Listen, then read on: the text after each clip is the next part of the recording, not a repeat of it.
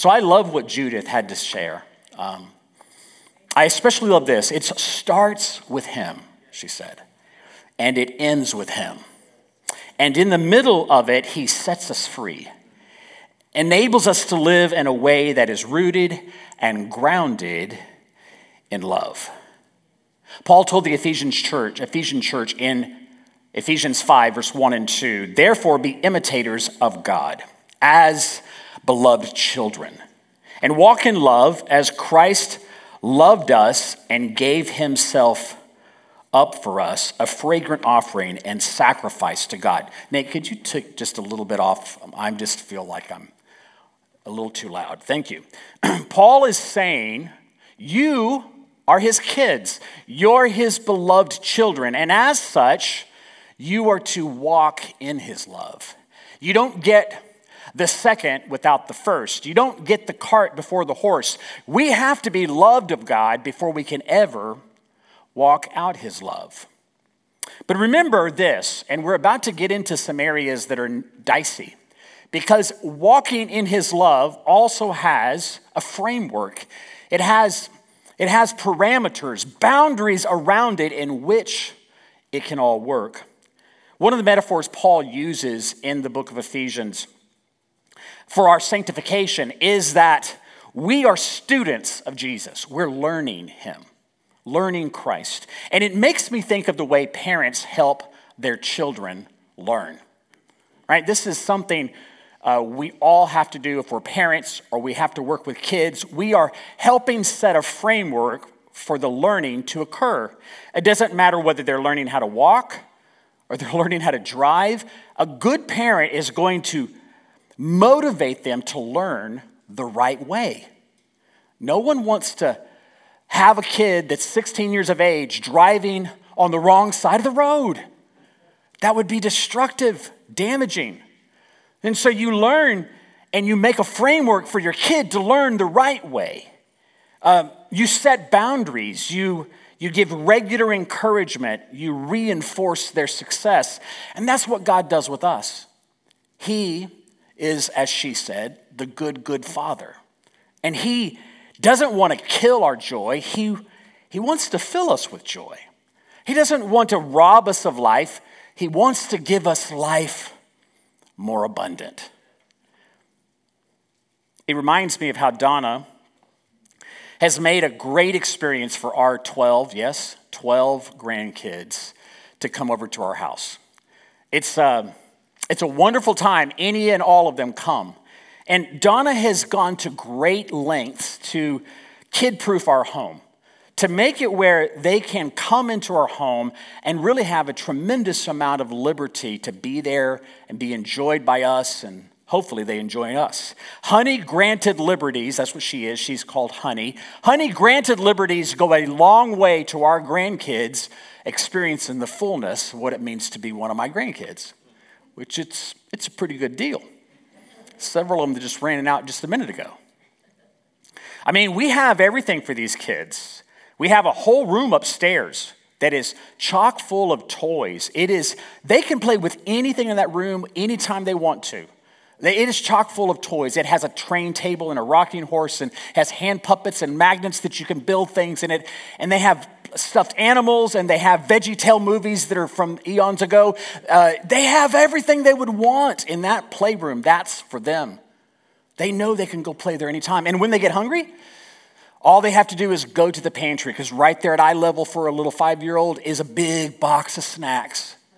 And there are, there are gummy things. Uh, there are fruit, fruit snacks. There are graham crackers. There are chips. There are all sorts. Now, they do have to ask permission, but honey never says no. And if they get bored, we have Disney Plus. They can watch movies or Netflix, or if they want to, they can go outside where we've got a playground that we built just for grandkids. The first thing we built when we moved into the house and there's swings and there's a there's a teeter totter and there's a slide and there's a fort and there's soccer balls.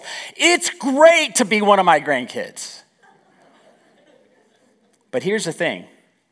There are some places and items that are strictly are strictly off limits. Um, we set boundaries. We put a fence up around the backyard so they can't run out into the street in the front yard. We, we don't let them play in the knife drawer. That wouldn't be smart. My dad gave me 30 years ago a classic 38 special Smith & Wesson handgun. I know, don't look at me like that. I don't let them play with it. It's under lock and key. I don't even know I can get into the safe. We don't let them go to the garage where my power tools are or where the ant poison is. We, there are boundaries. There's great liberty, lots of love, but there are boundaries. And God does the same thing for us. He purchased our freedom, but He also set boundaries because He knows that the moment we get outside the boundaries, we lose our freedom. It destroys us. So he calls us to be holy as he is holy. And the holiness we walk into is, is really much more qualitative than it is quantitative. It's not just being separated from sin, which is that, that is part of it, but it is first being connected to God. That's the only way you can be separated from sin is to be connected with God. It allows us to increasingly experience the life of the Spirit and, yes, to overcome the works of the flesh and have victory over sin and to be full, filled with all the fullness of God.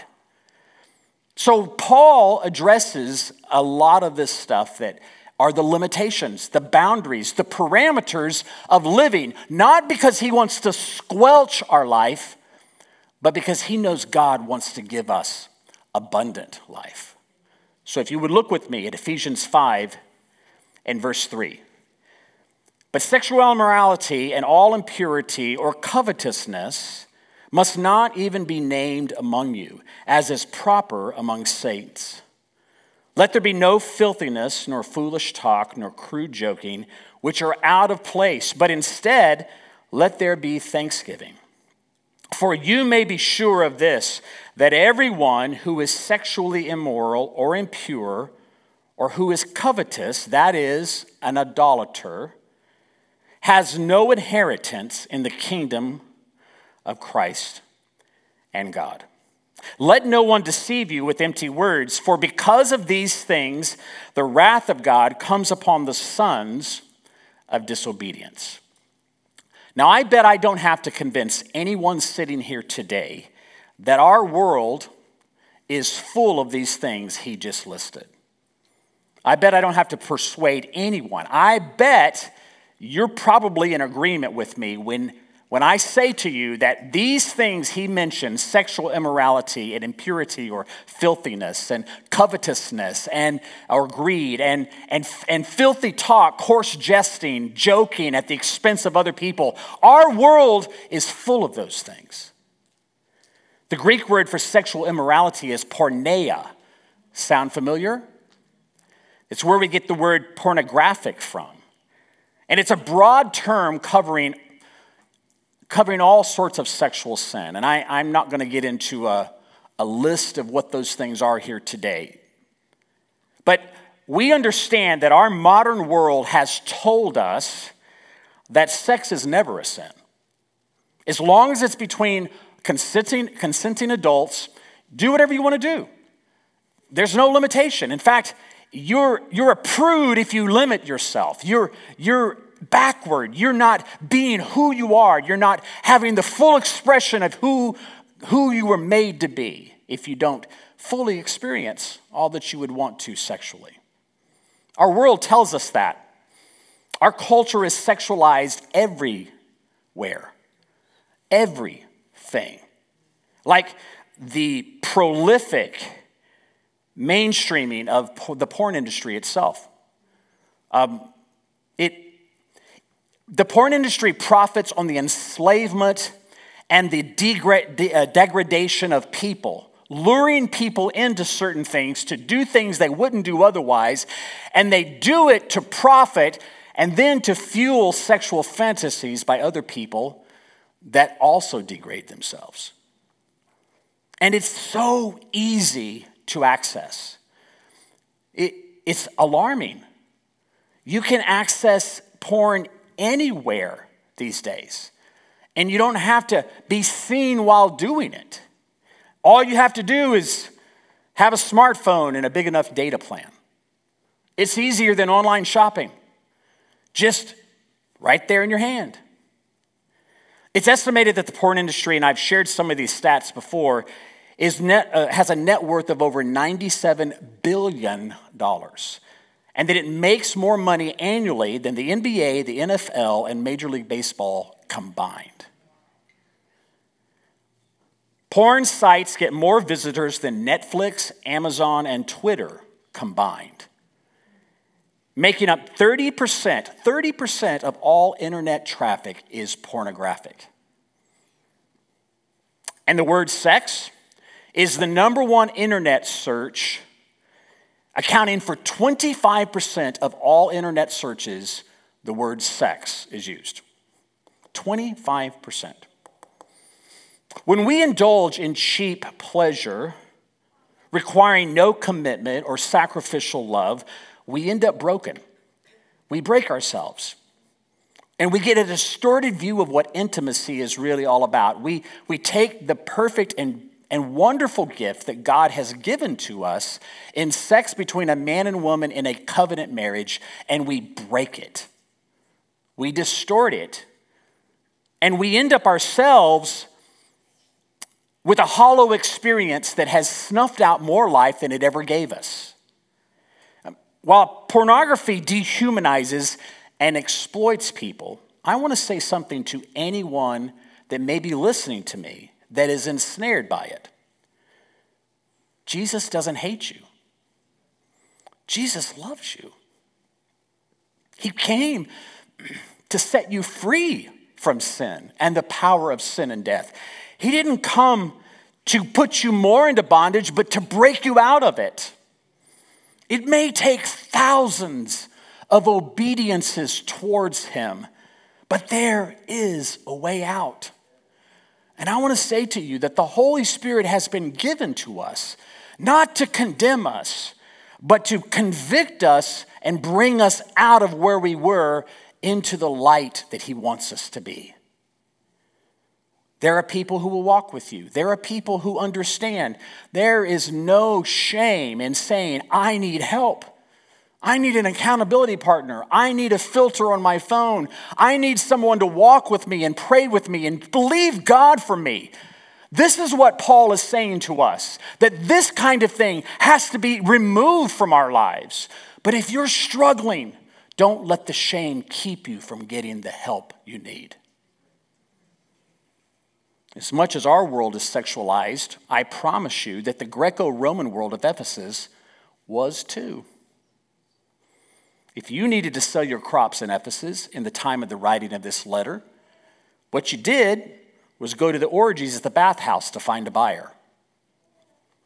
That's how commerce was done then. And if you needed to buy food, you bought sacrificed meat at the temple, the pagan temple where prostitution was actually an act of worship.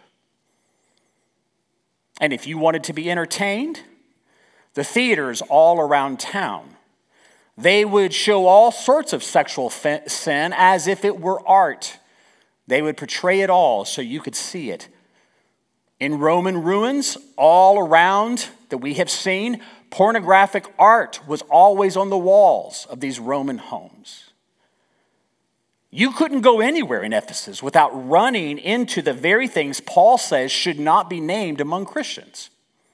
So, while we have the, the, the, the predominant understanding that sexualization is happening in our world, it's something that has always happened. And it is something that, call, that Paul has called us to walk out of. Paul lists with this word porneia, the sexual immorality, he also includes impurity. And I want to say this. For those of you that know my story, I broke myself because of sin. I walked away from what I knew to be true. And much of what the power of this that we're talking about today could destroy a person, it almost destroyed me. But God, by His grace, called me out of that darkness and restored me to himself. and all the disillusionment and the brokenness and all the things that I had given myself to because I was mad at God, He healed my heart and restored me. So don't tell me you can't have victory over sexual immorality. I know it. I've walked it, and I'll walk with you. And so will any of our elders and leaders and people that are sitting around you. Paul adds to this sexual immorality the issue of impurity or, or filthiness. And it's a broad term that really just means anything that's unclean, that's just unclean, unsightly. And then he adds to that covetousness or greed, uh, which probably, if we think about it, is even more pervasive than the first two. You see, we can hide greed a whole lot more than we can hide the other two things. But greed is just as detestable in God's eyes. Greed is just simply the insatiable desire for more more of anything, more of everything. More, more money, more pleasure, more sex, more of anything that people want more of. That's what covetousness and greed is. And Paul says specifically that this type of attitude and leaning is actually idolatry. Why? Because it proves that you desire something more than God. Paul finally warns against foolish talk or coarse or crude joking. And I think about this. I, I love to laugh, and I bet a lot of you do too. But if you're laughing at the expense of another person, you need to ask yourself if it's godly or not. A lot of times we laugh at the expense of other people. We, we use coarse jesting, bad humor. I'm not just talking about sexual in nature, I'm talking about just hurtful in nature. I believe that it falls into this list, and we need to be careful not to fall prey to that. And rather, Paul says we need to be those who offer up thanksgiving to God. So here he puts it sexual immorality, impurity, greed, foolish talk, crude joking. At the core, they're all selfish, they're all self centered. The furthest thing from the agape love that Jesus has shown us. You see, we already have the definition of love back in verse 2. And walk in love. How? As Christ loved us and gave himself up for us, a fragrant offering and sacrifice to God. That is the definition of love.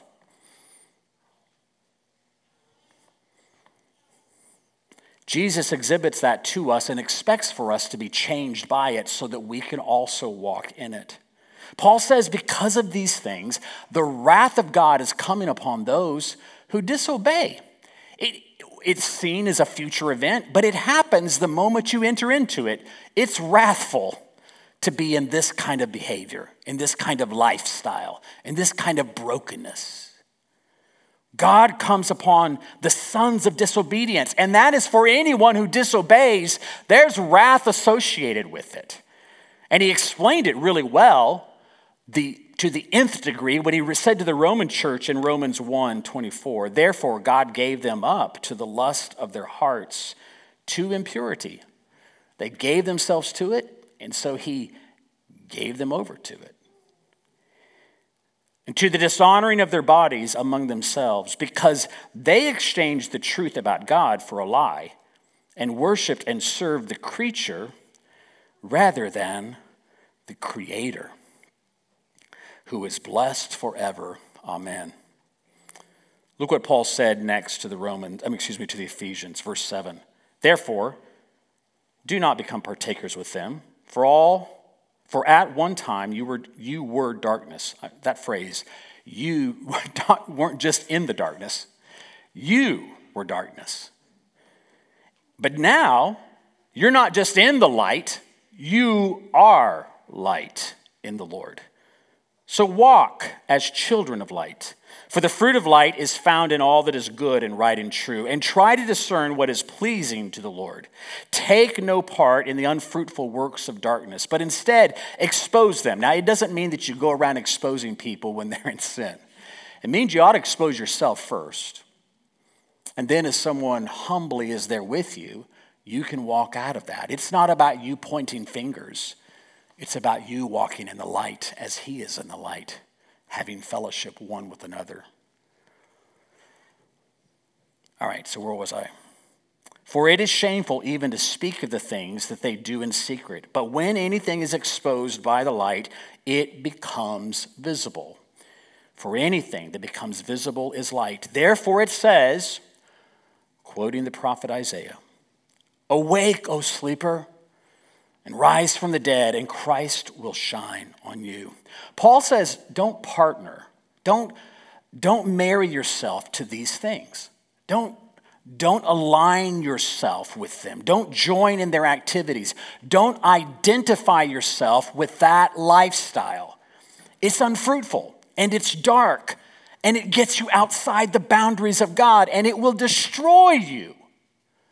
The sexual revolution of the 1960s has not amounted to all the good that they promised us.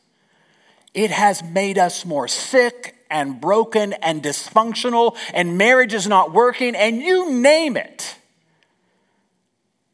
Paul says we're not to walk that way. But I want to also remind you that we were darkness. so before we get all high and mighty and pious and start pointing our fingers at others who are not doing it right and no, you will not inherit the kingdom of God and you're going to hell, just remember this. But by the grace of God, you were darkness. I was darkness. And it's only by God's grace that I am now light. We don't smugly judge other people who are worse than ourselves. We love them, we pray for them, we believe God for them because if He could save a sinner like me, He might save those too. Paul says we are to now walk as children of light and we're to discern what is pleasing to the Lord and we're to wake up and to arise from our old, dead life. Wake up, O sleeper. Christ will shine on you. Here's the one thing you need to remember. Actually, it's more than one thing. Here's a thing you need to remember. The Christians in Ephesus were really good at doing the things that Paul's writing here.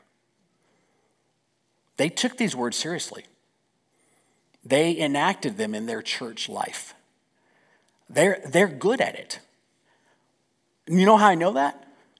Because almost three decades later, Jesus writes them a letter. Yes, Jesus.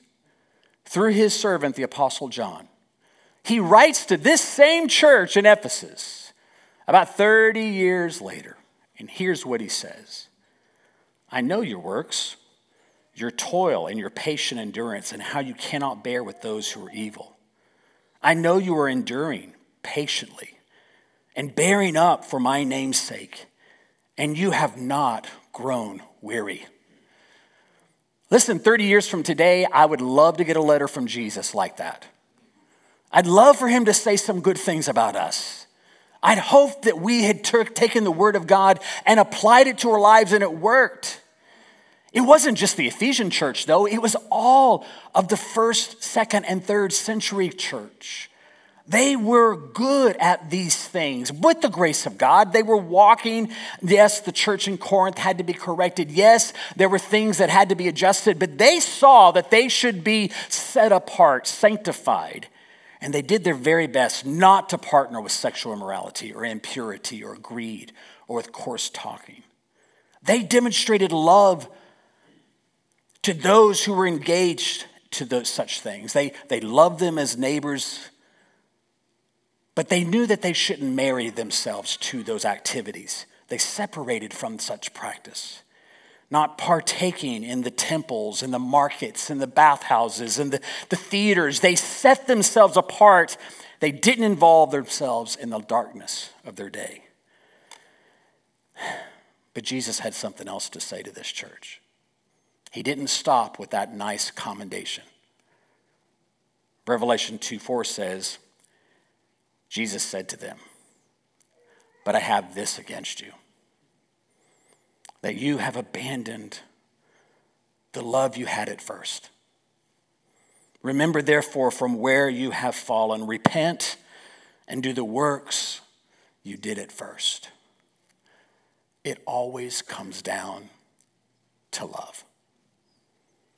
Walking in love, being rooted and grounded in His love, the only way that we will ever walk in His light is if we first walk in His love.